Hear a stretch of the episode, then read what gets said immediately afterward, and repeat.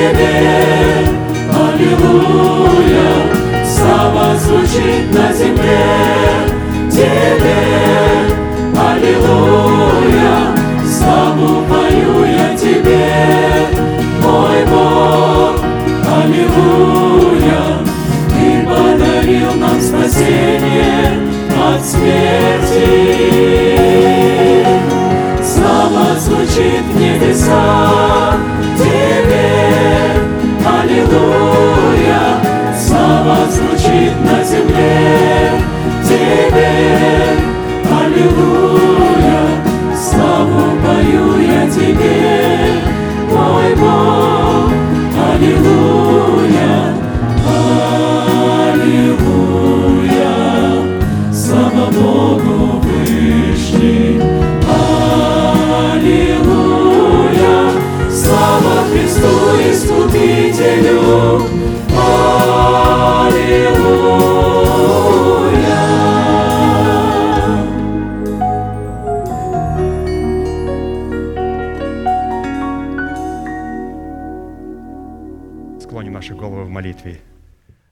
Небесный Отец, во имя Иисуса Христа, мы благодарны имени Твоему Святому за вновь представленную привилегию быть на месте, которое очертила десница Твоя для поклонения Твоему святому имени.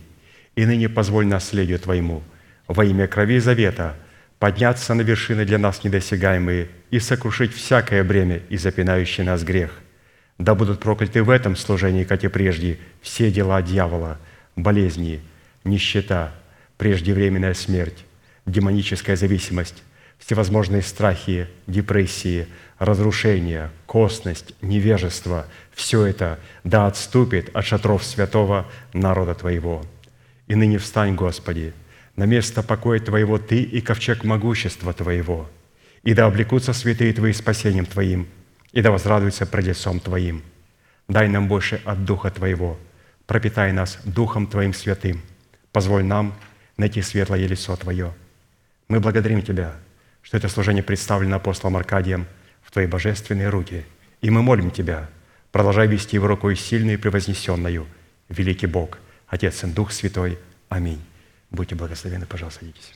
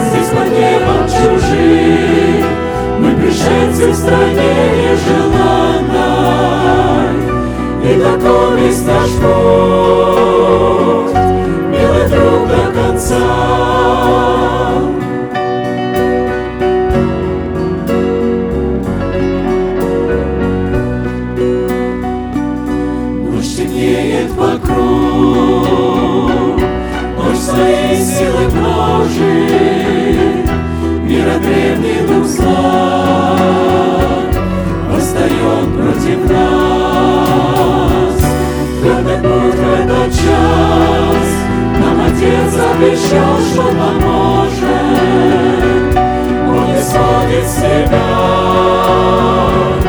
из меня свой глаз.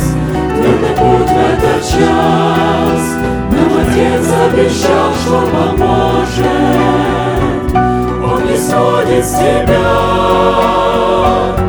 из меня свой глаз.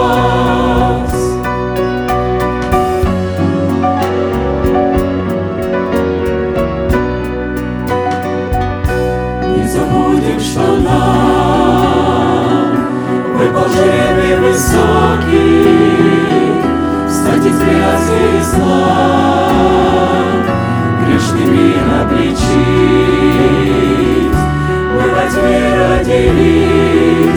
а умрем средь сияний востока, и нетленную плоть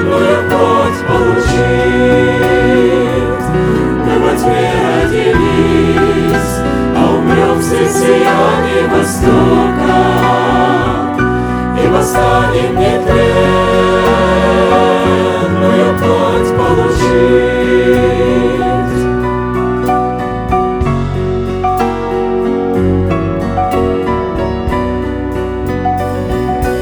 Родная страна,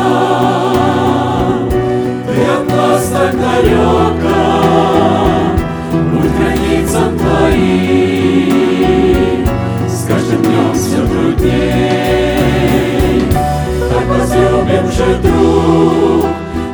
родину чувством высоким, Чтоб достигнув ее,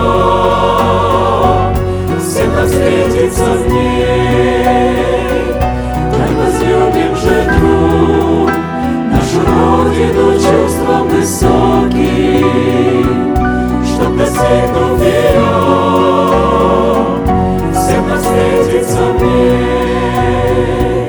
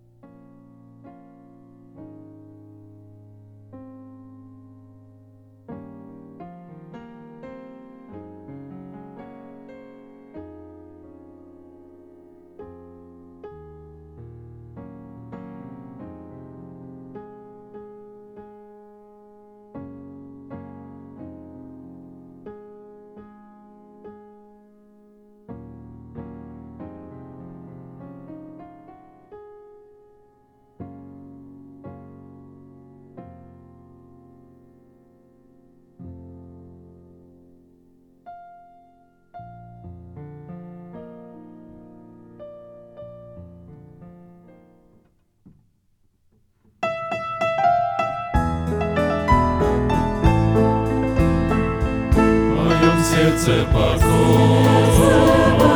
и от мира сего, что не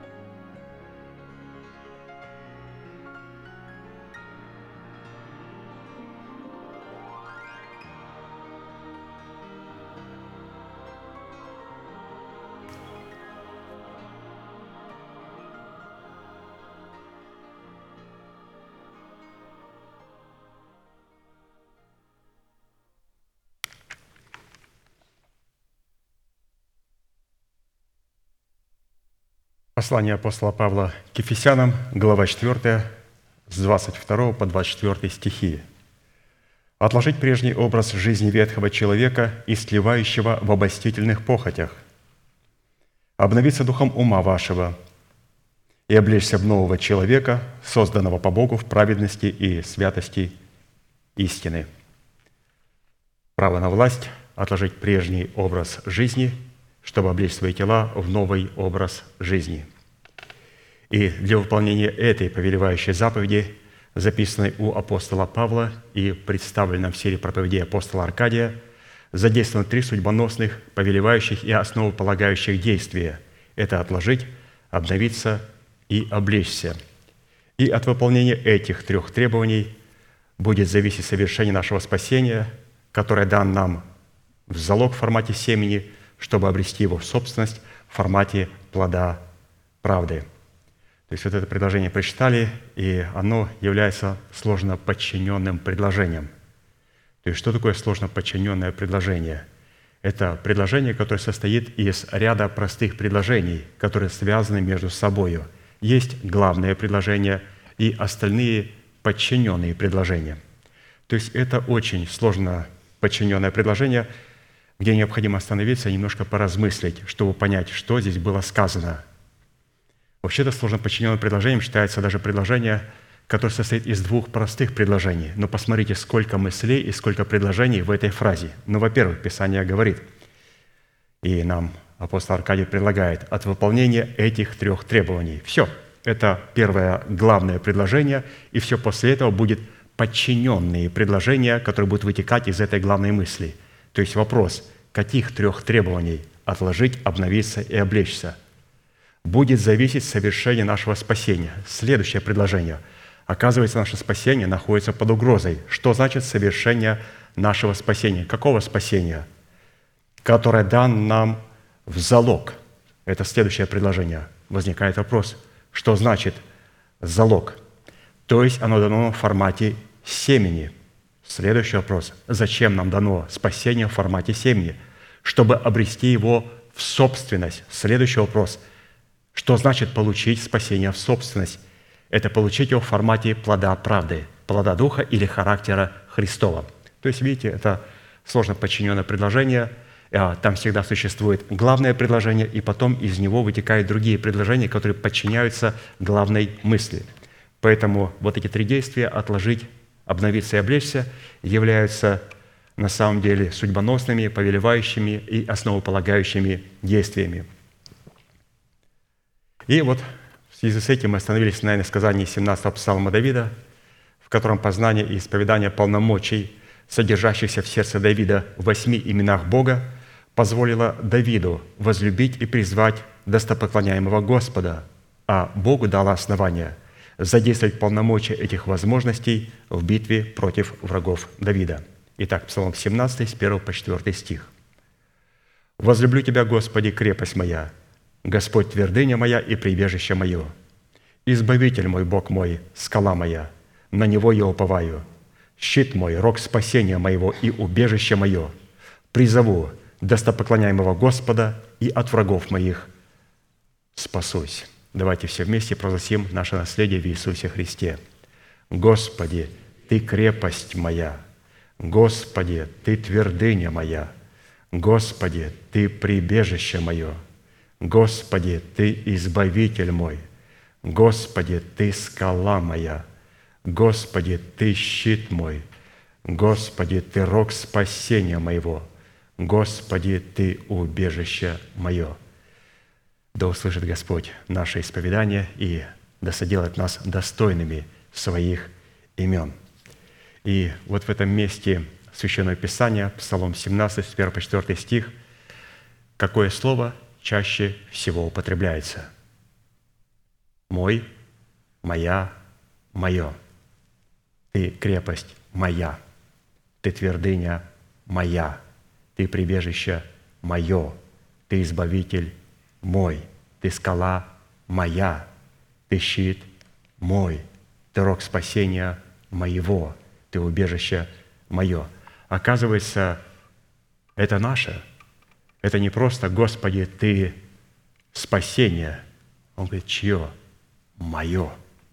То есть в этих именах Господь сокрыл наше наследие, и это наследие нам необходимо будет распечатать и взять для того, чтобы реализовать наше призвание.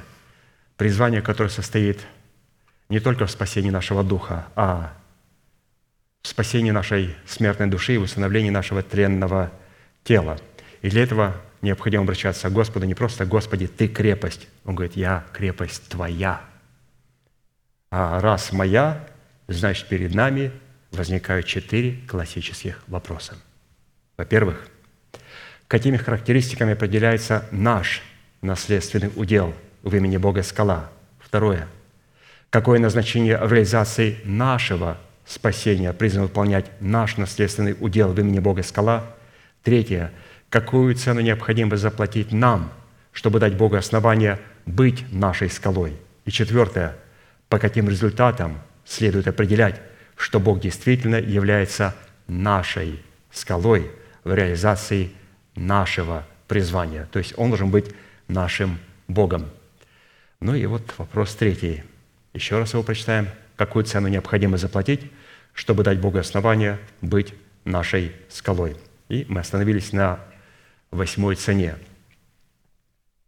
И восьмая составляющая цены, дающая основание Богу быть нашей скалой, состоит в нашем решении и в нашей способности скрываться от необрезанных филистимлян в ущелье скалы Етама. Судьи, 15 глава, 7-8 стих написано – Самсон сказал им, «Хотя вы сделали это, но я отомщу вам самим, и тогда только успокоюсь». И перебил он им голени и бедра, и пошел и засел в ущелье скалы Етама. Вот, пожалуйста, ему необходимо было соработать с именем Бога Скала. А у этой скалы есть имя. То есть она находится в местности Етама. И это вот такое интересное ущелье – Итак, этот образ со всеми его персонажами мы стали рассматривать в храме нашего тела. Под образом Самсона в храме нашего тела мы стали рассматривать своего нового человека, рожденного от семени слова истины. Имя Самсон на иврите означает «солнышко» или «солнечный», что указывает на тот фактор, что его имя несло в себе смысл, относящийся, относящийся к нашему рождению от семени слова истины, которое является светом жизни которую тьма не может объять. Псалом 83, 12. «Ибо Господь Бог есть солнце и щит. Господь дает благодать и славу. Ходящих в непорочности Он не лишает благ». Итак, Господь есть солнце. Ну а мы солнышко. Господь есть солнце. Полная версия имени Самсона – представляющая образ свойства происхождения и призвания нашего нового человека, содержит в себе более пространный, великий и судьбоносный для нас смысл. Итак, Самсон – это рожденный от солнца. И когда мы говорим от солнца, Писание говорит, что Господь есть наше солнце. Поэтому рожденный от солнца – это рожденный от Бога, принадлежащий солнцу, принадлежащий Богу, представляющий интересы солнца, как солнышко, то есть это принадлежащий Богу и выполняющий функции Солнца, то есть функции Бога. В имени Самсона мы стали рассматривать свойства и назначение нашего сокровенного человека, который для нашей души и для нашего тела является солнцем, несущим свет жизни. Наш сокровенный человек, наш дух является солнцем для нашей души и для нашего тела – Точно такое же предназначение, которое призвано было исполнять созданное Богом солнце для земли, точно такое же предназначение призван исполнять наш сокровенный человек для нашей души и для нашего земного тела, созданного Богом из праха земного. То есть Господь создал два большие светила. Светило большее для управления днем и светило меньшее для управления ночью. И Писание говорит, что Он поставил их на тверди небесной, чтобы они светили на землю – Солнышко светило днем, луна светила ночью. Поэтому мы видим, что а, солнце нуждается в луне, оно нуждается в душе. Оно нуждается в душе, и поэтому, говоря о Самсоне, мы встретимся с его душой в формате трех интересных женщин. Это женщины, женщина из Фимнафы, это блудница из Газы и Далида. Это наша душа в разных ее функциях. Или же каким образом Господь подготавливает нашу душу в смерти Господа Иисуса Христа, потому что мы там увидим определенные суды Божии. Ведь Самсон был судьей, то есть он должен был освободить нашу душу от рабства тлению, чтобы потом установить наше тело. Но чтобы установить наше тело, ему необходимо было погрузить и в смерти Господа Иисуса Христа облагородить душу, чтобы потом, когда душа будет полностью облагорожена в смерти Господа Иисуса Христа, ему быть вместе с душою сокрушенным. То есть дух не будет сокрушенный до тех пор, пока наша душа не будет в смерти Господа облагорожена. Ни в коем случае. Поэтому а, вот эта вся жизнь Самсона – это подготовка души для того, чтобы в конце Самсон или же дух мог быть сокрушенным, для того, чтобы потом установить наше тело и освободить полностью его от засилия филистимлян, то есть от тления, которое посягает на наше также тело. Оно называется тленным телом, но его необходимо вести в свободу Христову. Поэтому мы видим, что солнышко, оно нуждается в луне, и они вместе с луной светят на землю. А вот под образом необрезанных филистимлян мы стали рассматривать в храме нашего тела необрезанные мысли и расливающие желания, за которыми стоит царствующий грех в лице нашего ветхого человека, который является программным устройством древнего змея. А под образом филистимлян вне нашего тела, а вот в теле Христовом, то есть в нашем собрании и в собрании вообще других, мы стали рассматривать категорию душевных людей, которые являются врагами всего того, что исходит от Духа Божия, а следовательно, врагами воинов молитвы. То есть здесь особая категория душевных людей. Это не младенцы во Христе, потому что младенцы во Христе – это всегда душевные, а вот душевные не всегда младенцы – вот если мы подходим к человеку и говорим, что ты младенец во Христе, он говорит, какой я младенец? Ну, ты поступаешь как младенец, да никакой не младенец. Все. Мы говорим с человеком, который представляет опасность. Это человек не младенец, это человек душевный, который теперь предоставляет определенную угрозу для тела Христова. Потому что младенцы – это всегда душевные, но душевные – это не всегда младенцы. Потому что для младенчества есть определенный срок – если человек не вкладывается в Божьи строки, не выходит из младенчества, он трансформируется просто в душевного человека, теперь который будет противиться всему тому, что будет приходить от Бога и будет подвергать его сомнению. И враждовать с Богом, враждовать с той истину, которую он слышит в собрании. А вот образ ущелья скалы Етама в храме нашего тела, в котором укрылся Самсон от гнева необрезанных филистимлян, в предмете нечестивых мыслей и расливающих желаний – эта скала Етама является образом убежища в имени Бога скала Израилева, который сокрыт в нашем сердце в истине крови креста Христова. То есть вот, пожалуйста, ущелье скалы Етама – это истина крови креста Христова. То есть мы видим там и ущелье, то есть это смерть Господа Иисуса Христа. Это и скала, это истина крови креста Христова. То есть никак нельзя а рассматривать отдельно эти истины, они вместе рассматриваются и создают такое ущелье. Через задействие истины, содержащейся в крови креста Христова, мы обрели независимость от нашего народа, от дома нашего Отца и от своей душевной жизни с ее необрезанными мыслями и похотями. В это время мы прочитали, Израиль был предан Богом в руки филистимлян на 40 лет за то, что они оставили Господа – и стали делать злое перед очами Господа. И когда время возмездия близилось к концу, в котором Бог утолял голод и жажду своей святости, Господь воздвиг Израилю судью Самсона, который призван был Богом спасти народ Божий от филистимлян. Последующие события, происшедшие с Самсоном, в буквальном смысле слова обескураживают и повергают в недоумение всякого человека, находящегося в состоянии своей душевности – в которой он рассматривает поступки Самсона не как человека, водимого Святым Духом, а как человека, водимого похоти своей души.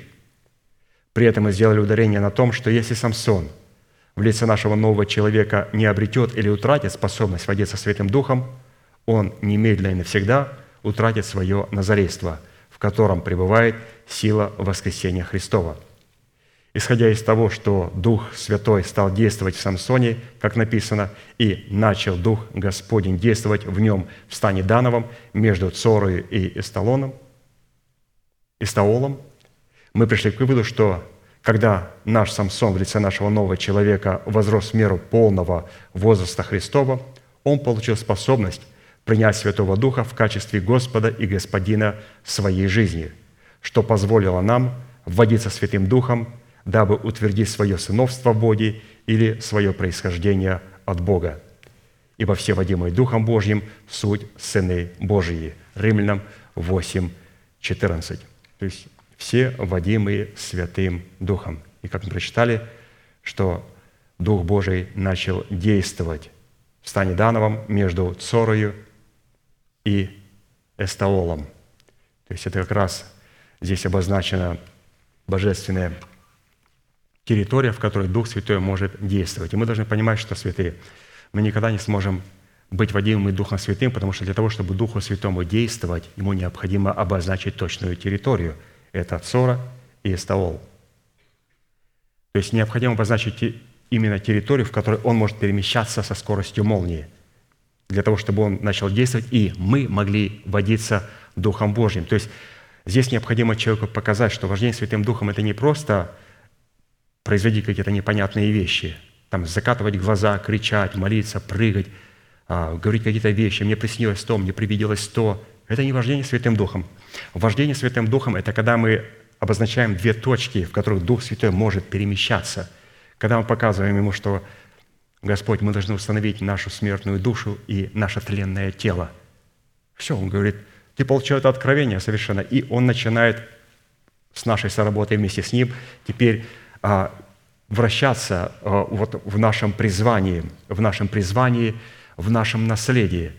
Поэтому водиться Святым Духом может только тот человек, который знает, что такое упование надежды своего призвания – который уповает на надежду своего призвания, это позволяет Духу Святому вводить такого человека в пределах, обозначенных Словом Божьим. А когда человек не знает своего призвания, и когда он пытается не спасать свою душу и свой, свое тело, а спасать других, думая, что таким образом, спасая других, он спасет себя, то он ошибается. Господь просто покажет ему священное место. Он говорит, ты, вот написано, не, ты одну овечку принес, да? Писание говорит, что если ты весь мир спасешь, а не спасешь свою душу, то ты погибнешь. То есть одно место Священного Писания сразу эту теорию ложит на лопатки. Но посмотрите, люди совершенно читают это место, не понимают его, не разумеют его. Почему? Ну, во-первых, это место им преподается человеком, которого Бог не послал. И второе, они пытаются понять все своим интеллектом. Но слава Богу, что у нас есть человек, который нам объяснил и обозначил нам вот эту территорию Цору и Эстаол, в чем она выражает себя, что нам необходимо уповать на надежду нашего призвания и обозначил, чем является наше призвание.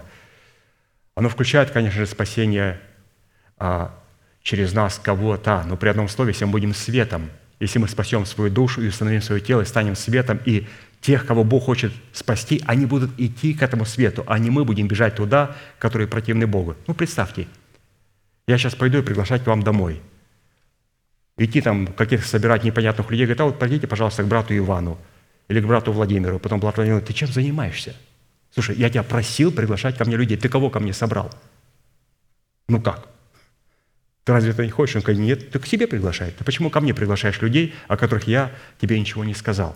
Также и вот занимаются вот эти жалкие евангелисты, которые думают, сейчас туда набросают к Богу, кого попало – а там уже Господь пускай разбирается, кого Он хочет, а кого Он не хочет. Они бросают ему, Он там Господь разбирается. Так не, дел, не делается. Господь хочет, чтобы церковь была а, светом, и чтобы те, кто возлюбит этот свет, придут к этому свету. И таким образом Господь определяет и предузнает святых. Как? Они идут к свету, а другие, как тараканы, бегут от света. У нас в Советском Союзе было много тараканов, особенно кто жил в многоэтажках. Открываешь свет – и в 2-3 секунды смотришь, что такое мелкое начинает по углам разбегаться. И полная тишина. Выключаешь, снова выползает, включаешь, снова убегает. Поэтому мы должны понимать, что когда загорается свет и что-то начинает разбегаться, мы имеем дело с тьмою. Люди, в которых нету света.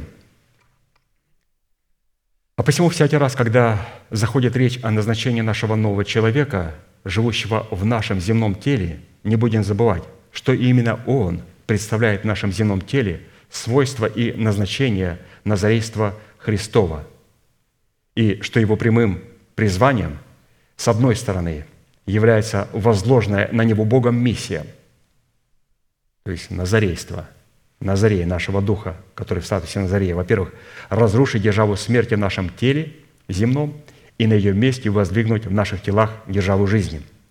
А с другой стороны, единовременно с воздвижением державы жизни в наших телах, миссия нашего нового человека состоит в том, чтобы облечь наши тела с собою силою воскресения Христова. Вот к чему призван истинный Назарей. Вот к чему призван наш дух, наш Мафусал, наш Самсон, наше солнышко. Во-первых, это разрушить державу смерти, потом через исповедание нашего сердца воздвигнуть державу жизни, и когда будет воздвигнута держава жизни, потом человек получает юридическое право облечь свои тела в воскресение Христова, то есть в нового человека, когда произойдет обновление тел. Но оно не произойдет, если мы не разрушим и не воздвигнем в наших телах державу жизни, или же если благодать не воцарится через праведность в нашем естестве. То есть, когда благодать, которую мы получили от Господа, не сможет воцариться в нашем теле через праведность, то, разумеется, наши тела не смогут облечься в воскресение Христова. Рождение Самсона и его призвание быть Назареем от чрева своей матери, дабы спасти Израиль от филистимлян – было предсказано жене Маноя, у которой Бог заключил чрево, и она была неплодна. Имя отца Самсона Маной на иврите означает «место отдыха», что указывает на место субботнего покоя, в котором успокоивался Бог. Под Маною в нашем земном теле мы стали рассматривать наше отношение к человеку, облеченными полномочиями отцовства Бога, несущему за нас ответственность перед Богом в теле Христовом – а под матерью Самсона в нашем теле мы стали рассматривать нашу причастность к телу Христову в лице Церкви Христовой.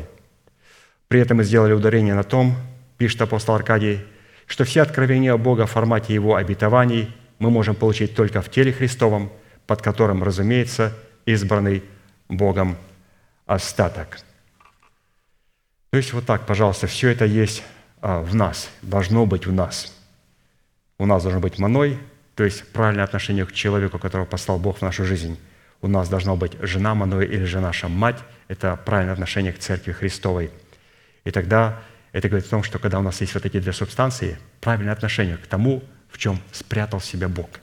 Это говорит, что наш дух является солнышком, является прообразом Назарея, Самсона или же Мафусала, прогоняющего смерть.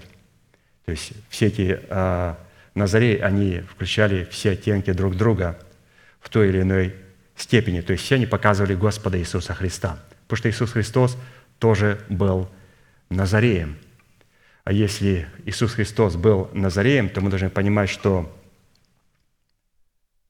вот именно Отец и Дух Святой представляли вот Маноя.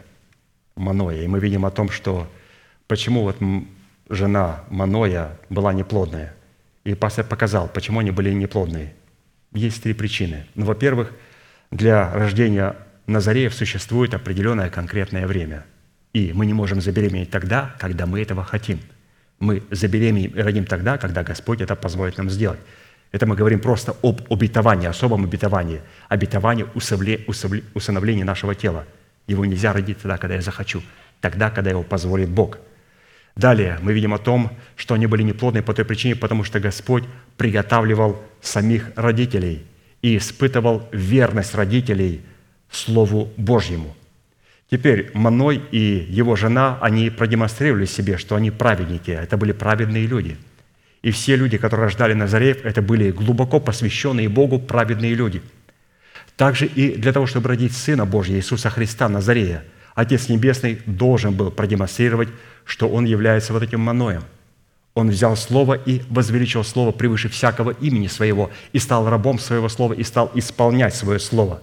Тем самым Отец показал и передал нам, что я полностью а, приготовил себя для рождения Господа Иисуса Христа на заре, и я полностью испытан верности и праведности тому Слову, которое возвеличило я превыше всякого имени Своего. Для чего Он возвеличил Слово Свое? Для того, чтобы показать нам, для того, чтобы показать Сыну – что я имею право родить Назарея. То есть, прежде чем родить Назарея, мы видим о том, что шла глубокая подготовка к его родителям. Для того, чтобы родить Антихриста, ведется очень глубокая подготовка сатанистов. Очень глубокая подготовка сатанистов для того, чтобы родить Антихриста. То есть оба человека, и мужчина, и женщина, должны быть полностью посвященные сатане. Глубокое посвящение сатане. Также и здесь мы видим о том, чтобы родить Господа Иисуса Христа или же нашего Назарея, вот необходимо Богу было продемонстрировать, что Он готов родить Назарея. Мы должны продемонстрировать в своей сути, что мы готовы родить Назарея. И только два свойства. Наше правильное отношение к человеку, которого послал Бог в нашу жизнь, и наше отношение к Церкви Божьей. Вот эти два отношения правильные говорят о том, что мы можем родить Мафусала. Итак, под израильской землей, находящейся под властью филистимлян, мы стали рассматривать наше земное тело, которое искуплено Богом, о котором Господь сказал – что Он печется о нашем теле, и очи Его непрестанно на нашем теле от начала года и до конца года.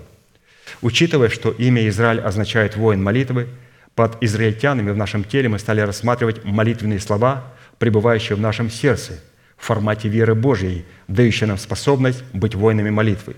А вне нашего тела, под израильтянами, мы стали рассматривать жену-невесту Агнца – в лице избранного Богом остатка, облеченного в достоинство воинов молитвы. Но это Израиль с положительной стороны.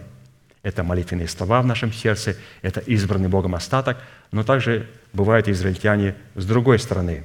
Израильтяне же, которые стали делать зло перед очами Бога, как мы читаем в книге Судей, утрачивают свое право называться израильтянами. И поэтому Господь воздвиг им Самсоном. Итак, давайте сегодня пройдем а, дальше и будем читать интересные события из жизни Самсона. Но мы сами немножко встретили о том, что мы уже прочитали и познакомились в трудах нашего пастыря, брата Аркадия.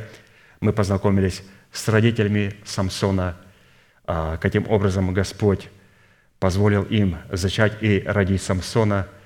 Когда Господь начал действовать Духом Святым вот в колене Дановом, и вот посмотрели первый параметр из жизни Самсона, где он стал спасать нашу душу. И нам была представлена женщина из Фимнафа и те события, которые непосредственно произошли а, в этой местности. То есть это все было инспирировано Духом Божьим. Мы видим, что первое, с чем мы встретились на прошлом служении, это то, что Самсон растерзал рыкающего льва, как козленка – в лице своего нашего ветхого человека. Это мы должны сделать также и в нас. Это значит лишить власти ветхого человека в нашем теле, растерзать рыкающего льва, как козленка. И мы это делаем, во-первых, тогда, когда мы оставляем грех, осуждаем грех, исповедуем грех и отрекаемся от греха. В это время мы берем этого льва и растерзываем, как козленка. Иногда люди говорят и приходят исповедуются, они начинают плакать, говорят, у меня сердце терзается. Ну, я говорю, сейчас оно терзается у вас, через, через пару минут оно будет радоваться, и теперь дьявола будет сердце терзаться. Теперь он будет мучиться. Почему? Потому что все это будет переложено на голову дьявола и сатаны, и вы будете объявлены праведными, святыми и безгрешными в имени Господа Иисуса Христа. И на самом деле, когда человек принимает оправдание даром после исповедания грехов своих – в Церкви Божьей, то он начинает радоваться. И вот теперь а, вот этот молодой лев, рыкающий, он как козленок растерзан, начинает он мучиться. Далее Писание говорит о том, что Самсон а, загадал загадку своим друзьям. Он пришел в Фимнафу для того, чтобы а, взять женщину из Фимнафа. Ему дали 30 друзей, которые были бы при нем – и он загадал им загадку, и чтобы они в течение семи дней, в которых происходил этот пир, должны были отгадать эту загадку. То есть вот это семь дней пира – это то, что происходит в Церкви Божией. Вне Церкви Божией нет пира. Вот прямо сейчас происходит этот пир. И а, наша душа должна отгадать эту загадку. Мы можем сказать, а что там отгадывать? Мы уже поняли установление нашего тела и, и спасение нашей смертной души. Душа не понимает. Почему? Ну, это видно по нашим поступкам, святые. Нам такая планочка ставится, а мы вот так вот раз подпрыгнули и так становимся. То есть о чем ты говоришь? То есть нам туда планочку поставили, а мы вот здесь вот прыгаем через нее. Это о чем говорит? Да, вроде бы все понятно, но когда будет понятно, мы тогда будем брать ту вершину, будем брать ту планочку. Поэтому он загадал эту загадку и потом намеренно в последний день дает а, своей невесте отгадку. для того, чтобы а, они сказали, то есть он хочет душу привлечь а, в это откровение, в это откровение, которое лежит в преддверии нашей надежды. И она открывает эту тайну 30 друзьям Самсона, которые были филистимляне. И он говорит, ну, вы отгадали мою загадку. И он пошел, убивает 300 филистимлян и приносит им одежду. Снял с них одежды, отдал им синдон, как он обещал, и перемены одежд. И таким образом он подготовил наше тело к усыновлению. Синдон и перемена одежд, или же переменить одежду, обозначает это снять себя старой одежды и облечь себя в новой одежды для встречи с Господом. То есть это он облекает не только наше тело, он должен был эту одежду, прежде чем будет дарована эта одежда нашему телу, облечь в нее душу. И мы увидели о том, что Самсон, а, очень интересно, он пришел и призвал а, на свой пир только тех, в лице вот своей невесты из Фемнафа, женщины из Фемнафа, ее отца, ему дали 30 друзей. То есть это как раз та часть души, которая а, соприкасается непосредственно с духом. Есть часть души, потому что душа, она была представлена пастором Аркадием, вот в формате двери, у которой есть два косяка, и сверху лежит перекладина. И пастор говорит, вот это дух. Та субстанция души, которая соприкасается с духом, это разумные, волевые, и потом, разумеется, впоследствии и эмоциональная сфера, которая приглашается на пир. Но есть другая совершенно часть нашей души, которая соприкасается с телом. Здесь обида, здесь зависть, все связано с эмоциями. Здесь непризнание, здесь подозрение, здесь клевета, и здесь религиозность, здесь вид благочестия, здесь есть у меня есть моя Библия, а я, согласно Писанию, вижу так. Это все вот здесь вот. И это смерть. Теперь, когда он пришел в субстанцию души, он призвал на свой брак только ту часть, которая надо переместить ее в вечность. Это наши разумные, волевые, и, разумеется, без эмоций нам никуда, эмоциональную сферу нашей души. А другую часть он не взял. Все, что он сделал, он пошел туда, в эту субстанцию, которая вот покрыла все таким видом благочестия, и отобрал у них синдон и 30 перемен одежд, и отдал тридцати своим друзьям. То есть облагородил в смерти Господа Иисуса Христа нашу душу. Поэтому должны понимать, что вот в этих филистимлянах представлена та субстанция, которую Господь хочет облагородить в смерти Господа Иисуса Христа. А есть та субстанция, которую Господь хочет в смерти Господа Иисуса Христа раз и навсегда потерять.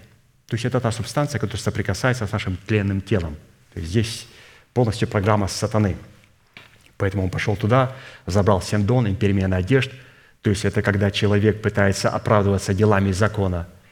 И передал ее этой части души, где человек получил праведность даром. Искупление в Иисусе Христе. Далее, после того, когда это произошло, он ушел в свой дом, и когда он вернулся, он увидел, что его жена отдана другому – и здесь пастор показал, что каким образом наша эмоция, или же эта женщина с фемнафы, это часть нашей души, которая представляет эмоциональную сферу, которая была поставлена а, под управление нашей разумной сферы. То есть один из его 30 друзей получил ее в себе в жены. И это позволило Самсону пойти и взять 300 лисиц и выжечь посредством этих 300 лисиц и тех факелов, которые он связал, привязав их хвост к хвосту, все кнопы и нежатый хлеб, виноградные сады и масляничные виноградные а, поля, то есть всю жатву филистимскую. О чем это говорит? То есть мы будем продолжать говорить о том, что Самсон подготавливает нашу душу и облагораживает ее в смерти Господа Иисуса Христа. Только тогда, когда наша душа будет облагорожена в смерти Господа Иисуса Христа и будет похожа на жену невесту Агнца, только потом будет позволено Самсону в смерти Господа Иисуса Христа быть сокрушенным. То есть он подготавливает себя к сокрушению, к сокрушению. Но вот необходимо было ему совершить вот этот суд над жатвой филистимской. И это представляет для нас образ разрушения ложных твердынь в этой жатве филистимской, которую он сжег ложные твердыни, на которые мы уповали, что позволит потом Богу в будущем установить наши тела искуплением Христовым – и после этого, когда они узнали, филистимляне, что сделал Самсон, он полностью сжег их урожай, всю их жатву истребил. Они сожгли огнем его жену и филистимлянку и ее отца. Тем самым хотели причинить боль нашему сокровенному человеку. То есть вот эта часть субстанции души, она полностью в этом огне прошла через смерть Господа Иисуса Христа и была облагорожена. То есть наша эмоциональная сфера полностью встала в зависимость от наших разумных возможностей, обновленных духом, духом нашего ума. И это позволило потом взять Самсону и перебить голени и бедра у филистимлян. Это говорит о том, что он перестал уповать на свои собственные интеллектуальные и душевные силы. И после этого он засел в пустыне скала Етама, в ущелье, простите, скалы Етама. Вот здесь он начал уже после всех этих действий, как мы прочитали, а, уже непосредственно сработать с именем Господа. «Господи, Ты скала моя». Поэтому, когда мы говорим «Господи, Ты скала моя», мы должны понимать, что Господь говорит, Ты разодрал львом, вот этого льва, молодого льва в своей жизни. А, ты убил там 30 филистимлян и взял у них синдон и перемена одежд, то есть оправдание и праведность в Иисусе Христе.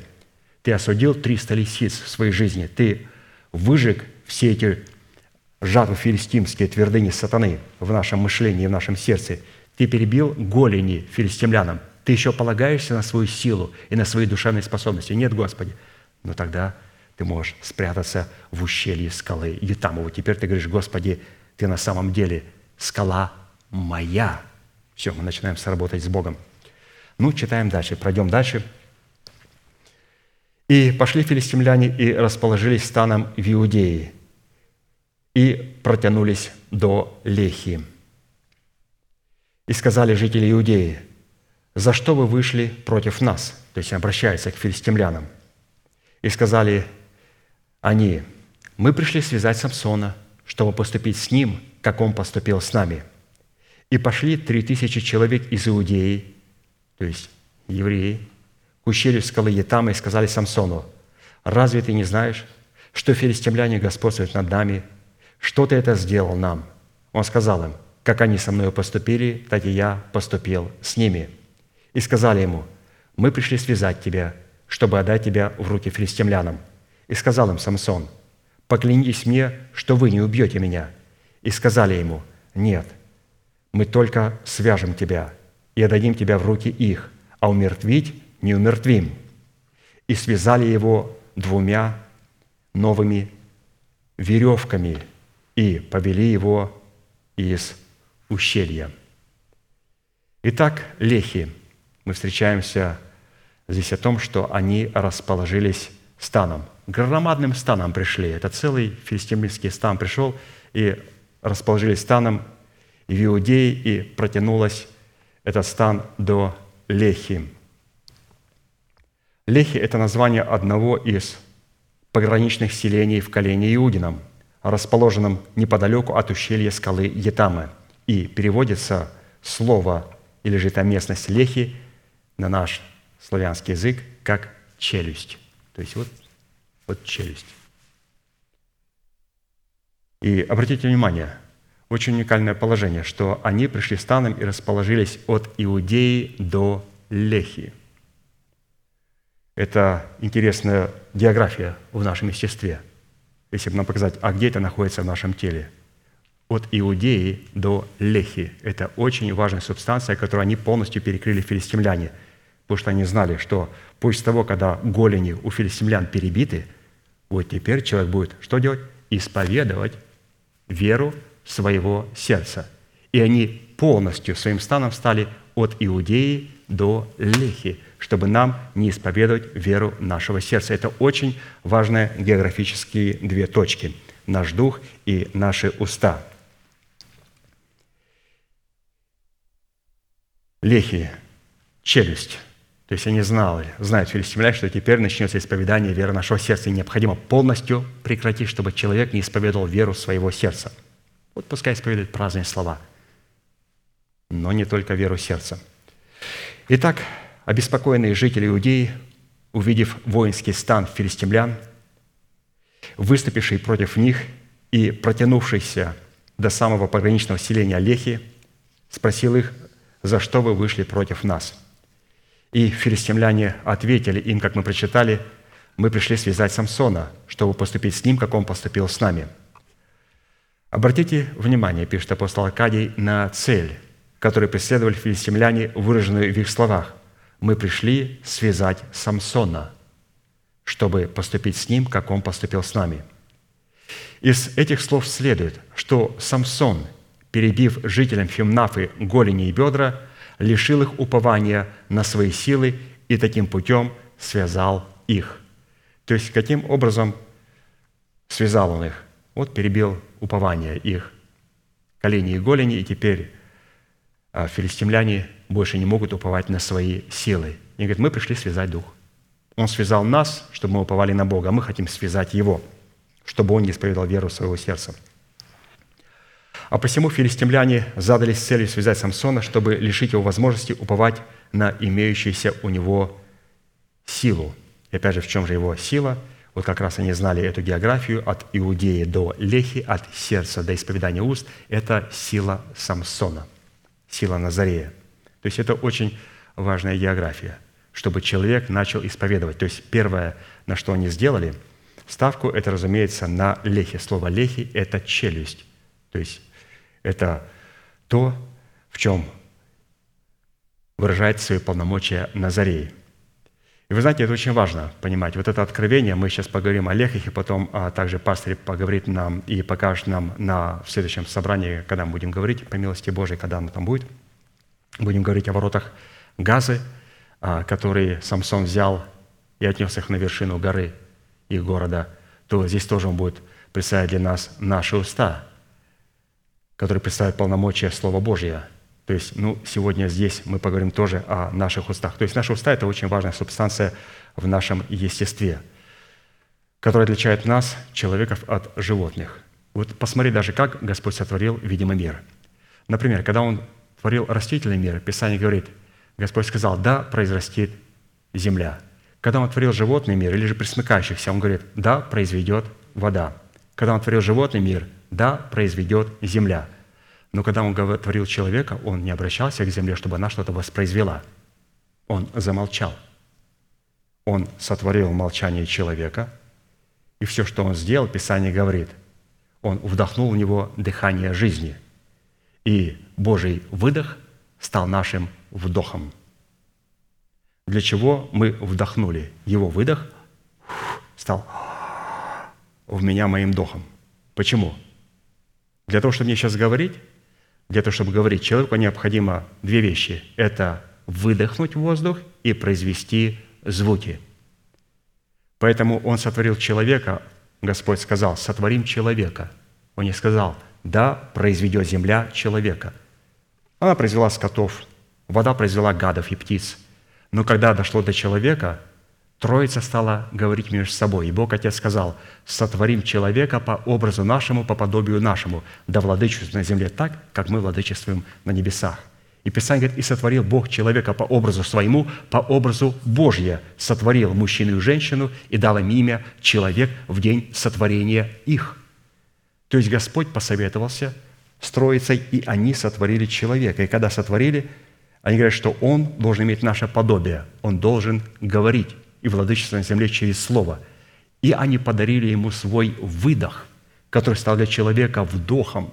И когда он вдохнул, теперь человек может выдыхать и говорить Слово Божие. Поэтому он сразу привел к нему своих животных, птиц, гадов, посмотреть, как он даст им имена, названия. И как он их назовет, так имя им и будет.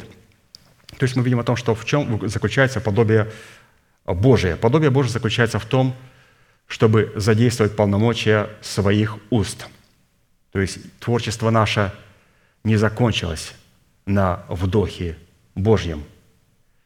Господь вдохнул в нас, чтобы мы выдохнули исповедание веры нашего сердца, потому что когда я говорю, я что сейчас делаю? Я выдыхаю воздух, и я произвожу звуки. Когда Он сотворил человека, Он ничего не говорил, и Он хотел вместе с человеком достигнуть подобия Божьего в человеке – он только вдохнул и подарил нам свой выдох.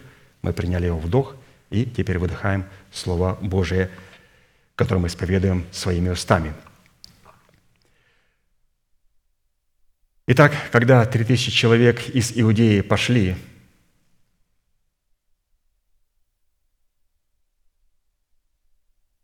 к ущелью скалы Етама, чтобы связать его и отдать его в руки филистимлян – эти три тысячи иудеев представляли собой образ нашего разума, помазанного над царством над Израилем, преследующего образ нашего тела.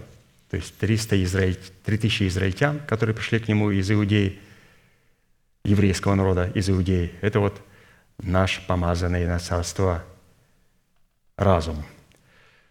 Насколько вы помните, пишет нас пастырь, мы уже встречались с аналогичной ситуацией в отношении Давида, помазанного Богом царя над Израилем, в достоинстве воина молитвы, и с Саулом, также помазанным Богом царя над Израилем, который не являлся воином молитвы. По Давидам мы рассматривали образ нашего нового человека, помазанного царем над нашим телом. А под образом Саула с избранным им войском в три тысячи человек, также помазанного царем над нашим телом, мы рассматривали разумные возможности нашей души, которые преследовали Давида – под образом же Агага, царя Амаликитского, на защиту которого стал Саул, мы рассматривали нашего ветхого человека, также претендующего на власть над нашим телом. 1 Царств 2.4, 2.7. Когда Саул возвратился от филистимлян, его известили, говоря, «Вот Давид в пустыне Ен-Гади».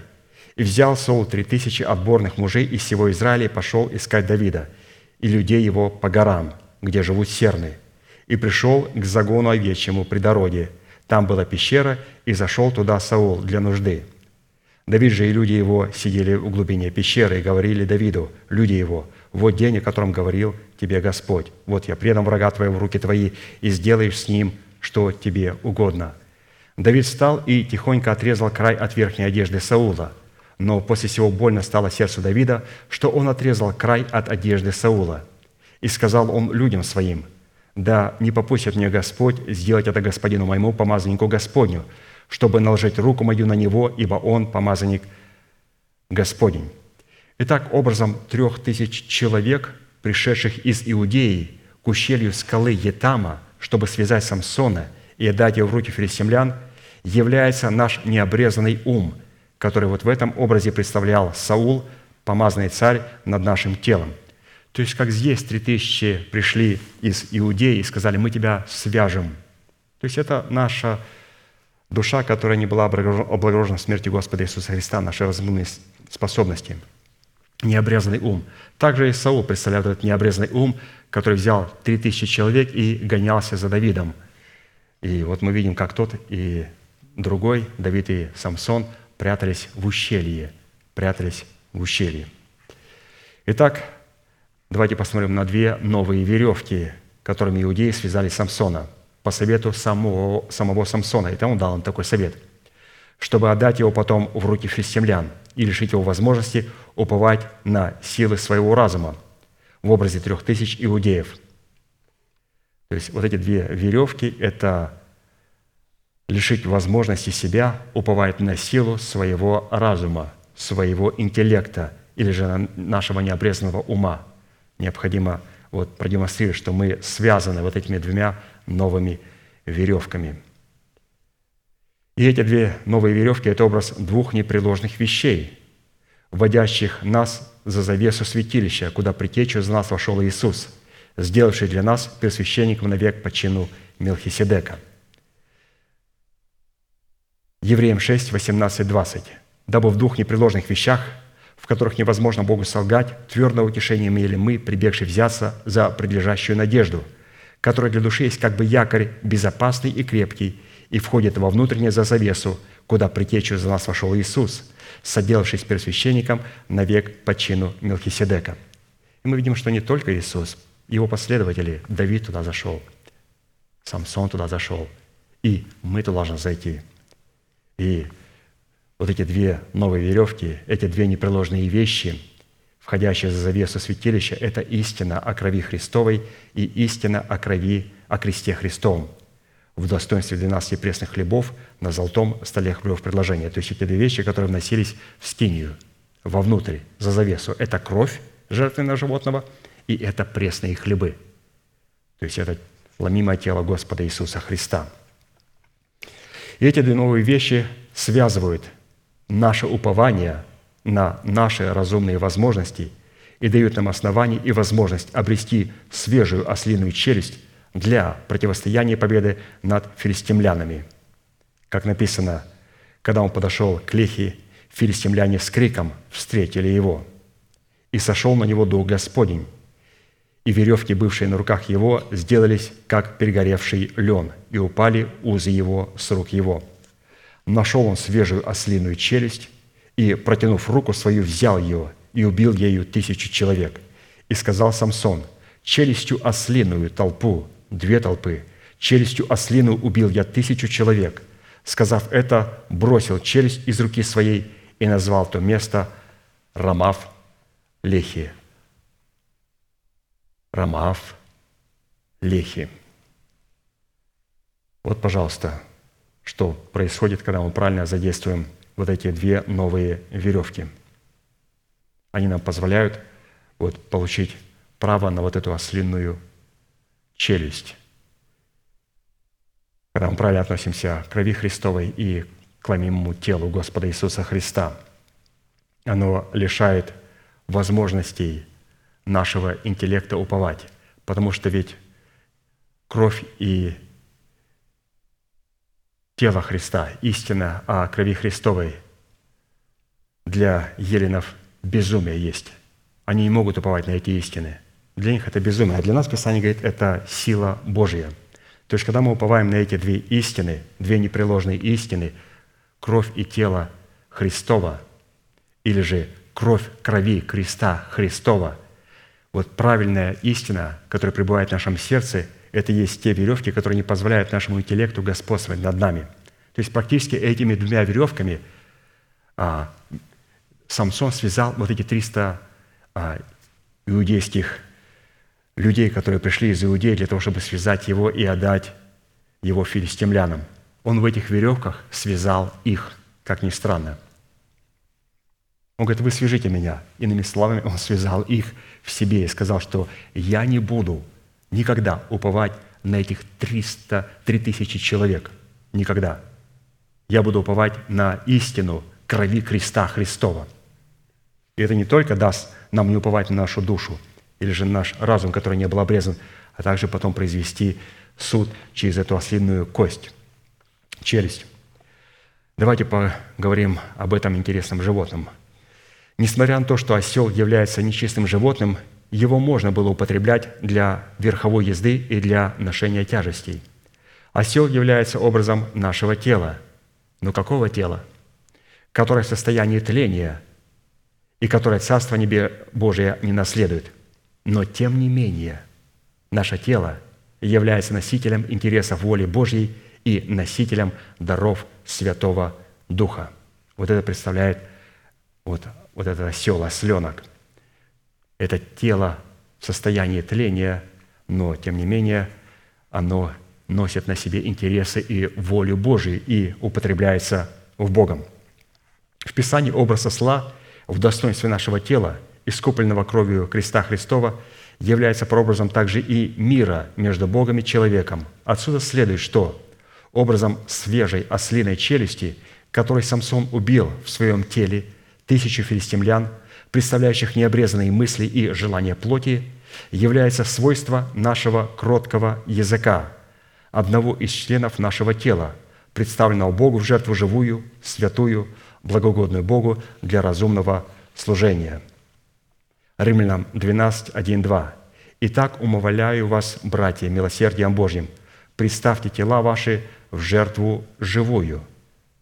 То есть это должна быть жертва, но она должна быть живая – как об Иисусе Христе было написано. Он говорит, вот лев от колена Иудина победил и может взять книгу и читать ее, раскрыть печать ее читать ее. И он говорит, я посмотрел на этого льва.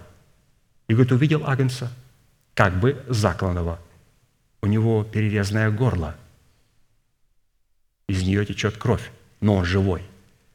И он имеет семь очей и семь рогов. И Писание говорит, вот это и есть а, лев. Это и есть лев – Итак, умовляю вас, братья, милосердием Божьим, представьте тела ваши в жертву. Ну какую жертву? Не мертвую, а живую, святую, благогодную Богу для разумного служения. И не сообразуйтесь с веком сим, но преобразуйтесь обновлением ума вашего, чтобы вам познавать, что есть воля Божия, благая, угодная и совершенная». Что значит жертва живая? Это когда мы почитаемся мертвыми для греха в смерти Господа Иисуса и живыми же для Бога в воскресении Господа Иисуса. И называем несуществующее в своем теле державу жизни как существующее. Тогда наши уста становятся способными исповедать веру Божью, пребывающую в нашем сердце. И таким образом становится все оружием Божьим в достоинстве свежей ослиной челюсти. Итак, что такое свежая ослиная челюсть? Она состоит из двух, из двух глаголов. Это «почитать» и это «называть». Я считаю себя, но ты же таким не являешься. Совершенно верно. Я жертва, но я живая. Что такое живая жертва? Я считаю, я соглашаюсь со Словом Божьим. Я понимаю, что мои поступки далеко от святости Божьей. Но я начинаю почитать себя, считать себя и обязательно называть себя. Поэтому две вещи. Вот это, где задействовать, начинать себя задействовать против филистимлян – свежая ослиная челюсть. Свежая ослиная челюсть, которую он бил тысячу филистимлян, два глагола. «Я считаю себя» и «я называю себя». Считаю себя мертвым для греха, живым для Бога и называю несуществующую державу жизни как уже существующим. Отсюда следует, что образ свежей ослиной челюсти – это результат того, как ожившие из мертвых мы представили член нашего тела в орудие Богу, в орудие праведности – Римлянам 6, 11, 13. «Почитайте себя мертвыми для греха, живыми же для Бога во Христе Иисусе, Господе нашим. Итак, да не царствует грех в смертном вашем теле, чтобы вам повиноваться Ему в похотях Его. И не предавайте членов ваших греху в орудие неправды, но представьте себя Богу, как оживших из мертвых, и члены ваши Богу в орудие праведности». То есть а, грех в лице филистимлян – не будет царствовать над нами. Мы убьем тысячу филистимлян. А для этого необходимо, как написал апостол Павел и как нам объяснил апостол Аркадий, два глагола. Необходимо почитать и необходимо называть себя. А, если мы святые не будем считать себя и называть себя, то мы не сможем а, победить царствующий грех в смертном нашем теле. Мы не сможем. Невозможно с грехом другими. Я волевой человек. Да, видел этих волевых людей. Видел волевых людей – мы не, не сможем победить, вот, используя просто нашу волю. Нам необходима помощь свежей ослиной челюсти. Давайте поймем, святые, что единственный способ победить царствующий грех в нашем теле – это начинать считать себя тем, на самом деле, чем мы пока еще не являемся. Считать себя и называть себя, благодарить Бога за это. Другого способа нету – Именно поэтому образ свежей ослиной челюсти в наших руках – это наша способность исповедать веру Божью, пребывающую в нашем сердце, называя несуществующее как существующее. Когда Самсон убил свежей ослиной челюстью тысячу человек, он исповеданием своих уст утвердил победу над филистимлянами. И сказал Самсон, «Челюстью ослиную толпу, две толпы, челюстью ослиную убил я тысячу человек». Сказав это, бросил челюсть из руки своей и назвал то место Рамаав Лехи. Рамаав Лехи переводится как «высота челюсти». Не просто челюсти, но после того, когда мы задействуем челюсть по ее назначению, и мы помним, как надо исповедовать, но прежде чем исповедовать, необходимо себя считать. Не надо исповедовать то, чем мы себя не считаем. Если мы считаем себя грешниками, и начинаем следовать Слово Божие, не работает, святые. Мы должны считать себя оправданными в Иисусе Христе. И потом только исповедовать нашу праведность в Иисусе Христе. Поэтому здесь мы утверждаем свою победу над филистимлянами. Рамауф лихи – высота челюсти. Такими словами Самсон указал на значимость высоты исповедания. Именно он сказал, что это место будет называться Рамов Лехи. Так назвал его Самсон. Значимость высоты исповедания, которая обладает легитимностью, когда член нашего тела отданы в рабы праведности, путем представления нашего тела в жертву живую, святую и благоугодную Богу для разумного служения нашего. Когда Самсон бросил свежую ослиную челюсть, которую он только что убил тысячи человек, и тем самым подтвердил свое право быть воином молитвы, он почувствовал сильную смертельную жажду. Давайте прочитаем. Судьи 15, 18, 20. «И почувствовал сильную жажду, и возвал Господу и сказал, «Ты соделал рукою раба твоего великое спасение сие, и теперь умру я от жажды и попаду в руки необрезанных. И разверз Бог ямину в лехе, то есть в челюсти, на то место, куда он ее бросил. И потекла из нее вода. Это все происходит храме нашего тела. То есть вот отсюда вот потечет вода. Ведь они знали, филистимляне, необходимо от Иудеи до Лехи поставить свой стан. И необходимо потом задействовать вот эту челюсть. Я считаю себя, я называю себя, чтобы убить филистимлян, что потом позволит этой же челюстью извлечь потоки воды живой из нашего сердца. Вот чего боялись филистимляне, вот чего они боялись. И потекла из нее вода. Вот, и вот из этой челюсти. Почему? Потому что мы освободили полностью наши иудеи от иудеи до Лехи на вот этого, от этого стана филистимского. И напился, и возвратился дух его, и он ожил. От того и наречено имя месту сему источник взывающего. Вот этого боялись филистимляне. Источник взывающего, источник, который исповедует веру своего сердца. Источник взывающего, который в Лехе до сего дня. И был он судьей Израиля в дни филистимлян 20 лет. Давайте поговорим немножко о причине сильной жажды Самсона, которая состояла в том, что брошенная им на землю свежая слиная челюсть, которой он отстаивал усыновление своего тела искуплением Христовым в его воскресении, образно представляла смерть Господа Иисуса в его смертном теле. Сильная жажда Самсона – это смерть Господа Иисуса Христа в его смертном теле. Именно она производит вот эту сильную жажду. Если сильная жажда, свидетельствующая об отсутствии воскресения Христова в теле Самсона, не будет восполнена Богом, тогда битва с филистимлянами за право владеть своим телом будет утрачена.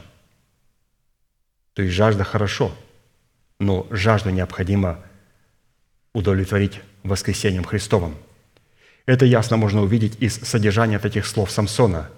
«Ты садил рукою раба твоего, великое спасение сие, и теперь умру я от жажды и попаду в руки необрезанных». Отсюда следует, что конечной целью нашего нового человека в битве с филистимлянами за свое тело является установление своего тела искуплением Христовым где? В Его воскресении. В Его воскресении.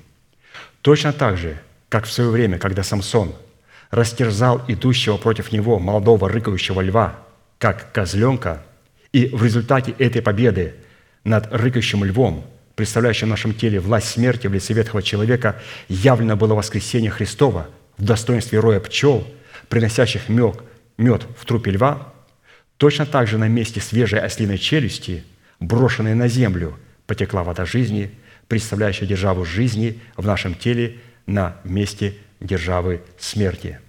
То есть, как вот мед образовался в трупе льва, так же и вода потекла из того места, куда он бросил мертвую ослиную свежую челюсть. Из нее потекли воды, воды живой. И это очень важная субстанция. То есть, если мы концентрируемся на смерти, то мы только говорим о смерти а, для одной надобности, чтобы найтись со Христом в Его воскресении – мы соединяемся с Ним подобием смерти только для одной цели, чтобы встретиться с Ним и в подобии воскресения, потому что наше наследие со Христом мы получаем только в воскресении Христовом, только в воскресении Христовом, где мы облекаемся в полномочия державы жизни. Поэтому это очень важно знать, что то, что он вошел в ковчег, это он вошел в смерть Господа Иисуса Христа, которая погрузилась в смерть Господа Иисуса. Он зашел только с одной целью, чтобы потом выйти – воскресения Христова, выйти из ковчега. Поэтому мы должны понимать, святые, что целью нахождения в смерти преследуется Духом Святым, чтобы встретить нас в воскресенье Своем. И Писание говорит, «И разверз Бог ямину в лехе, и потекла из нее вода. Он напился, и возвратился дух его, и он ожил. От того и наречено имя месту всему источник взывающего, который в лехе до сего дня». Фраза «он напился, и возвратился дух его, и он ожил» говорит о том, что когда новый человек утолил свою жажду водою жизни, то это означало, что он верою принял обетование воскресения для своего смертного тела. И тогда ему дано было от Бога возвратиться в свое тело и облечь свое тело в воскресение Христова. Глагол «разверзать». Что это значит, Господь разверз? Разверзать означает рассекать, разрубать, раскалывать, проламывать, делать брешь, пробиваться, прорываться, взять штурмом, овладеть город штурмом. То есть это то, что мы делаем, когда сработаем с имени Господа «Ты – скала моя». То есть Он разверзает. Но как мы видим, что Он не будет ничего брать штурмом и овладевать города штурмом, вот эту державу смерти, и на ее месте утверждать державу жизни без нас. Он так делает все с нами, через вот эту брошенную челюсть. Слово «лехи», оно также по своим функциям созвучно празднику Песах, то есть проходить мимо, перескакивать и оставлять в живых. Когда ангел смерти, послан от Бога, чтобы поразить всех первенцев Египте, от человека до скота, прошел мимо домов израильтян, на перекладинах и на косяках дверей, которых была нанесена кровь Агнца Песах, он оставил в живых их первенцев. А посему свежая ослиная челюсть, которую Самсон в лице нового человека отставил свое право на власть над своим телом, указывала на значимость исповедания своими устами веры своего сердца в оправдание по благодати Божьей во Христа Иисуса. Матфея 12, 36, 37. «Говорю же вам, что за всякое праздное слово, какое скажут люди, дадут они ответ в день суда, ибо от слов своих оправдаешься, и от слов своих осудишься». То есть здесь говорится о том, а, как мы употребляли наши уста. Была ли это ослиная челюсть? То есть оправдаешься, напитаешься жизнью. Поэтому люди, которые не задействовали ослиную челюсть, и потом будут говорить они Господу, Господи, не Твоим ли именем мы пророчествовали, вот, творили многие чудеса, и даже бесов изгоняли. Он скажет, отойдите от меня, я никогда не знал вас, беззаконники. То есть они задействовали свою челюсть не по назначению, не по назначению. Вот истинное назначение. Писание говорит, от слов своих оправдаешься, и от слов своих осудишься. В данном случае наш новый человек в образе Самсона высвободил своими устами веру Божью, пребывающую в его недрах, которой он оправдал себя перед Богом, и таким путем дал Богу основание явить торжество жизни на том месте, где и ранее торжествовала смерть. И самое важное, на что следует обратить внимание, что состояние великой жажды дало Богу основание развергнуть ямину в лехи на месте брошенной ослиной челюсти – из которой потекла вода. Вот давайте прочитаем, где это написано у Иоанна, 7 глава, 37-38 стих. «В последний же великий день праздника стоял Иисус и возгласил, говоря, «Кто жаждет, иди ко мне и пей. Кто верует в Меня, у того, как сказано в Писании, из чрева потекут реки воды живой». То есть это должно произойти в последний великий день праздника. Обязательно. То есть из нашего чрева должны протечь реки воды живой. Как они потекут? Они потекут только тогда, когда мы задействуем нашу челюсть, наши уста по их назначению. Мы должны понимать, что филистимляне заинтересованы, чтобы из нашего сердца не шло исповедание нашей веры. Почему? Потому что, когда в нашем сердце пребывает истина Слова Божие, то ее необходимо исповедовать, облекаться в это воскресенье. И они сделают все возможное, чтобы этого не предоставить. Ну, мы тогда берем свою челюсть, задействуем ее против филистимлян и поражаем филистимлян в самих себе, и потом у нас рождается сильная жажда воцарения воскресения Христова в наших телах, и потом начинают течь источники, и Господь разверзает этот живой источник. Великая жажда всегда связана с временными страданиями, которые ничего не стоят в сравнении с той славою, которая откроется в наших смертных телах – изглаживая собою навсегда память о смерти. Римлянам 8, 18, 23 написано, «Ибо думаю, что нынешние временные страдания ничего не стоят в сравнении с той славою, которая откроется в нас. Ибо тварь с надеждой ожидает откровения сынов Божьих, потому что тварь, то есть говорится об ангелах, покорилась суете недобровольно, но по воле покорившего ее, в надежде, что и сама тварь, то есть ангельские иерархии, которые служат святым, которые сегодня находятся еще в тлении, что сами ангелы освобождены будут от рабства тленному человеку, от тления, в свободу славу детей Божьих. Ибо знаем, что вся тварь, все ангельские иерархии совокупно стенают и мучаются до ныне, и не только она, но и мы сами, имея начаток Духа, и мы в себе стенаем, ожидая усыновления, искупления тела нашего. При этом следует отметить, что речь идет о таком роде жажды, которую невозможно почувствовать в сфере чувств, а также в своем новом человеке, но каком новом человеке, который еще не пришел в меру полного возраста Христова. Такой род жажды, о котором прочитали, который был у Самсона на заре, может обнаружить себя только в таком сердце, которого получила способность водиться Святым Духом, или же через наш Дух, который пришел в мир полного возраста Христова. Жажда – это страстное желание нашего нового человека, пришедшего в миру полного возраста Христова, который выражает себя в его страдании и томлении от отсутствия воды жизни, который представляет собой образ Святого Духа, призванного вдохнуть дыхание жизни в истину, сокрытую в нашем сердце.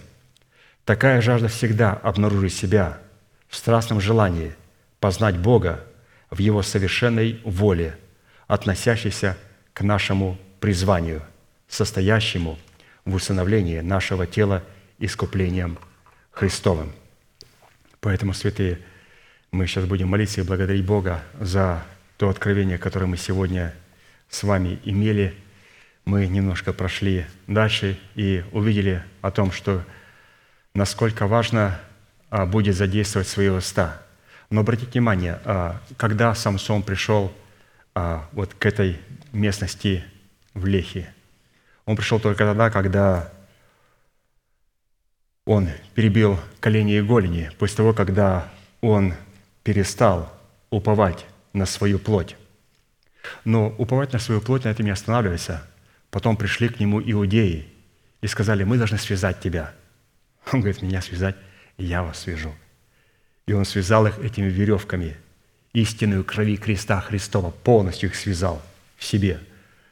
И сказал, что я не завишу не только от своей плоти, я не завишу от своих разумных способностей, которые не были облагорожены в смерти Господа Иисуса Христа, то есть от моего необрезанного мышления. Все. И после этого Господь сказал, а вот теперь ты можешь исповедовать и задействовать свою челюсть. И мы видим о том, что Он задействовал челюсть по своему назначению. И опять же, у нашей челюсти, у наших уст, там есть потоки живой воды. Но потоки живой воды не будут а, задействованы, и Господь не сможет произвести вот эти потоки живой воды, которые уже находятся в нашем а, сердце в формате учения. Он не сможет их высвободить до тех пор, пока мы не задействуем нашу челюсть по назначению. И первое назначение, но не последнее, это вот уничтожить филистимлян, которые находятся в нашем теле. И после этого а, бросить смерти Господа Иисуса Христа, потеряв себя в смерти Господа Иисуса Христа, Он бросил челюсть, потерялся в смерти Господа Иисуса Христа и сказал, Господь, это сделал только ради того, чтобы найти Тебя в Твоем воскресении. И Господь говорит, ты нашел меня. И как это обнаружится, когда мы начинаем исповедовать веру нашего сердца. То есть это очень важно, чтобы мы уже сегодня, уже сегодня начинали а, ощущать в себе вот эти потоки воскресения Христова. Мы видим о том, что жизнь Самсона этим не заканчивается. Его впереди ждут еще другие события, о которых мы будем читать, которые очень интересно пастор нам показывает. Но, по крайней мере, мы уже здесь что с вами увидели? Что у нас может быть сильная жажда, и что сегодня, сегодня уже находясь в этих тленных телах, ну, они пока временно тленные, мы уже можем утолять свою жажду, утолять свою жажду. И мы призваны, святые, говорить со своей душой, говорить со своим телом. Мы так были научены пастырем. То есть разговаривать с самим собой. утолять свою жажду, не проклинать себя, потому что когда мы говорим э, слова проклятия в свою сторону и какие-то слова такие исповедания негативные про свое тело, то мы не утоляем свою жажду. Мы должны утолять жажду нашего духа и нашего тела, исповедать веру нашего сердца, говорить о том, что Господь установит наше тело, утешать также ангелов. Потому что Писание говорит, они покорились тлению не по своей воле, они не хотят служить тлению. Все то, что связано с тлением, они же были испытаны на небесах, они увидели это тление, они увидели, как эти ангелы, которые сияли, превратились в оборотней, в разных ведьм, в кикимор, в бесов, в леших. Они увидели, как это превращается, какой-то ужас, когда все это стало страшное, искореженное, кривое. И они раз на себя сказали, чтобы мы когда-то подумали – оказаться на его месте и поставить свой ум наравне с умом Божьим, да никогда. И Господь поставил на них свою печать. Никогда. Они были испытаны. Поэтому, святые, мы с вами также сегодня будем открывать эту жизнь в своих тленных телах. Но Господь использует наше тело для славы Божьей. Будем молиться.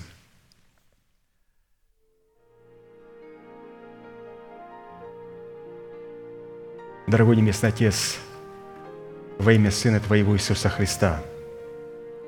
Мы благодарим Тебя за великую привилегию находиться на месте, на котором пребывает память святому имени Твоему. Мы благодарим Тебя, Господь, что сегодня Ты сохраняешь свою память в формате Урима и Тумима, в формате, Господь, Твоего Слова, помазанного Святым Духом, который сегодня Ты возвеличил – в этом служении. И также, Господь, Ты сегодня позволяешь Твоему Слову быть возвеличенным в храме нашего тела. И сегодня, Господь, храм нашего тела приходит и преклоняется перед храмом Твоего тела. И мы, Господь, испытываем великий восторг, когда храм нашего тела преклоняется в храме Твоего тела, в церкви Твоей, перед Тобою – перед Твоим телом, перед Твоей, Господь, субботою, перед полнотою, наполняющей все во всем.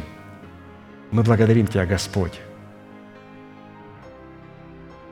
за дух назарейства.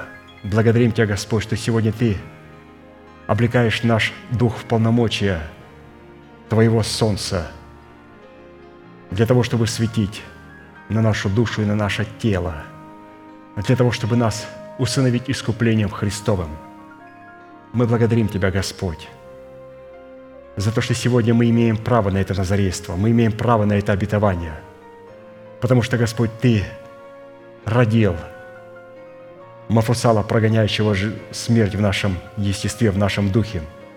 Ты родил, Господь, и Ты взращиваешь его в лице нашего сокровенного человека, в плоде правды, в плоде Духа, в характере Христовом – и мы благодарим Тебя, Господь, что мы сегодня можем водиться Святым Духом. И это, Господь, происходит тогда, когда Ты открываешь нам упование нашего призвания. И мы, Господь, уповаем сегодня на надежду нашего призвания, которое находится в Иисусе Христе и которое стало достоянием нашего сердца.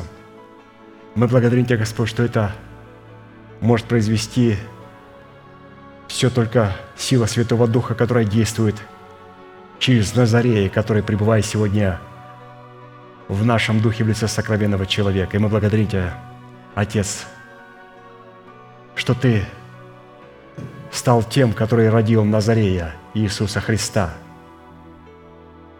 Ты первый, кто показал на себе и в себе, что Ты был первый, кто был испытан – и кто был приготовлен к рождению истинного Назарея.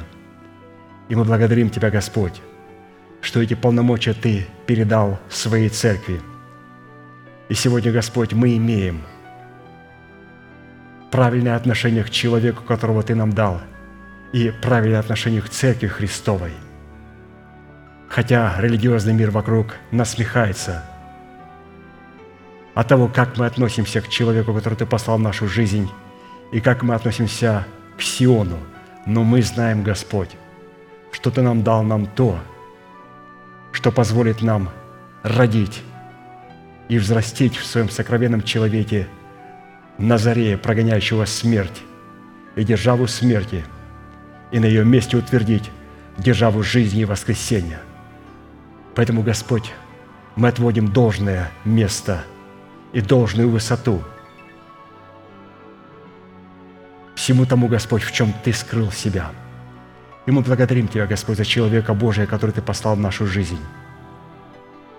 Мы благодарим Тебя, Господь, за то откровение, которое мы сегодня получили от Него и могли иметь возможность вспоминать Его и облекаться в полномочия силы Слова Божьего. Мы благодарим Тебя, Господь, за Церковь Божию, за Твой Сион. И мы молим Тебя, Господь, чтобы Ты даровал, Ты даровал исцеление телам святых Твоим. Ты сказал, что «А для вас, благоговеющие, пред именем Моим, взойдет солнце правды и исцеление в лучах Его. И мы, Господь, выйдем и взыграем, как тельцы упитанные. И Ты сказал, Господь, что мы будем попирать нечестивых, и они будут прахом под стопами ног наших. В тот день, Господь, в который Ты соделаешь, мы благодарим Тебя, Господь, что Ты соделал этот день, и Ты соделаешь этот день. Ты соделал этот день, Господь, потому что сегодня в естестве нашего тела мы попираем в лице нашего нечестивого мышления, необрезанного мышления и наших похотей, филистимлян. И придет, Господь, время, когда Ты будешь попирать все нечестие в теле своем. Но, Господь, сегодня наступило время, когда Ты хочешь попирать Твоих врагов в естестве нашего тела, для того, чтобы приготовить наше тело к обличению в нового человека, созданного по Богу в праведности и святости истины – мы благодарим Тебя, Господь, что сегодня мы в скорби своей можем возвать к Тебе. И Ты спас нас от бед наших и от бедствий наших, и послал нам Слово Свое, и исцелил нас, и избавил нас, Господь, от могил наших. Благодарим Тебя, Господь, за святых Твоих, которые находятся в этом служении, но которые сегодня, Господь, еще страждут и болеют – мы сегодня, Господь, полагаем это Слово, Слово исцеления в формате учения на золотом столе хлебов предложения. И мы благодарим Тебя, Господь, что в этом есть Твоя воля. В этом, Господь, есть Твоя воля, чтобы исцелить нас и избавить нас от наших болезней, избавить нас от могил, потому что могила, Господь, не была судьбой человека – и, Господь, мы сегодня принимаем Твою жизнь и благодарим Тебя, что Твой выдох является нашим вдохом для того, чтобы мы могли исповедовать веру нашего сердца. Позволь нам, Господь, сегодня задействовать полномочия наших уст. Во-первых, чтобы разрушить державу смерти в наших телах в лице этих филистимлян, в лице необрезанного мышления и в лице похотей, чтобы на этом месте, Господь, воздвигнуть державу жизни и открыть, Господь, потоки воды живой. И мы благодарим Тебя, Господь, что в этот великий праздник наши уста сегодня источают слова жизни и воскресения. И мы благодарим Тебя, Господь, за воздвижение державы жизни и воскресения в наших телах. И мы называем несуществующую державу жизни как уже существующую – и мы почитаем себя мертвыми для греха, живыми же для Бога. И благодарим Тебя, Господь, что дал нам право не только называться, но и быть детьми Божьими. Благодарим Тебя, Господь, за вождение Святым Духом, что Ты сегодня обозначил для нас через Твоего посланника территорию Твоего искупления, в котором действует Дух Святой, ради чего Он был послан на эту землю – для того, чтобы нас, Господь, привести к Твоему совершенству и сделать нас, Господь, Твоим светом. Благодарим Тебя, Господь, что Ты есть наше солнце, Ты есть наш свет. И мы сегодня, Господь, принимаем Твой свет в формате благовествуемого слова в свое сердце.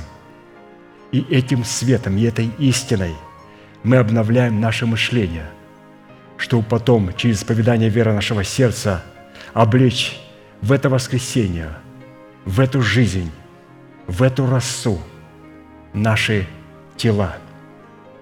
Мы благодарим Тебя, Господь, за Твою жизнь и Твое воскресение в наших телах.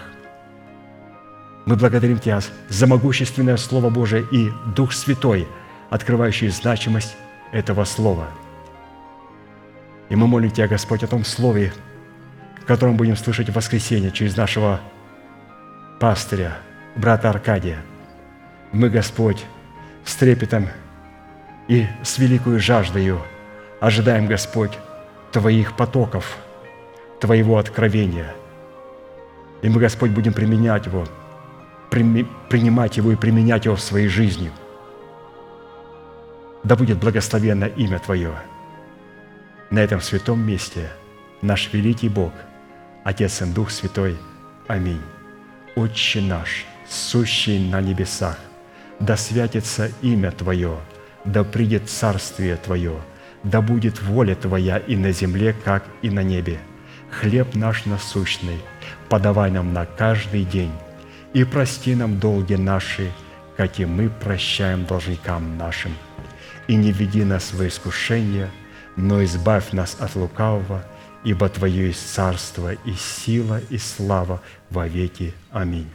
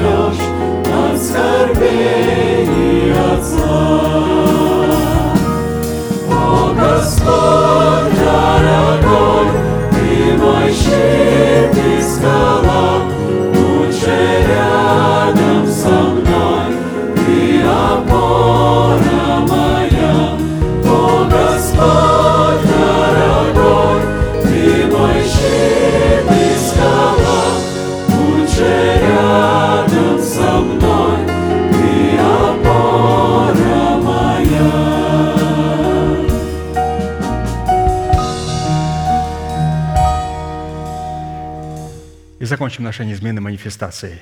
Могущему же соблюсти нас от падения и поставить перед славою Своею непорочными в радости, единому, премудрому Богу, Спасителю нашему, через Иисуса Христа, Господа нашего, слава и величие, сила и власть, прежде всех веков, ныне и во все веки.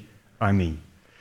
А Служение наше закончено. Следующее собрание будет сегодня, молитва бдения и также утренняя молитва и общее богослужение с 12 до 2. А в это воскресенье пастор просил, чтобы мы благословили детей, поэтому детки, которые ходят в школу, в колледж, они могут выйти, и мы благословим тем благословением, которым апостол благословляет детей постоянно каждый год. Но, разумеется, если он будет здесь, он это может сделать сам. Если он не будет, тогда мы благословим тем благословением, которым он благословляет детишек постоянно. Ну и последнее объявление. Наши э, друзья из Израиля завтра уже улетают. Также София улетает в Литву, то есть они покидают завтра а, нас, поэтому вы можете подойти, попрощаться с ними. Они, конечно же, очень благодарны. Мы говорили как с теми, так и с другими. Во-первых, а, благодарен пастору Аркадию, потому что он а, с каждым из них говорил, уделил время, беседовал с ними, отвечал на их вопросы. А также они благодарны Церкви Божией, благодарными, благодарны всем тем, кто посвятил свое время, а, чтобы пообщаться с ними. То есть вот передаю слова благодарности от Софии, от, от наших друзей из Израиля. Ну все, собрание наше закончено. Будьте благословены. Благодарю вас.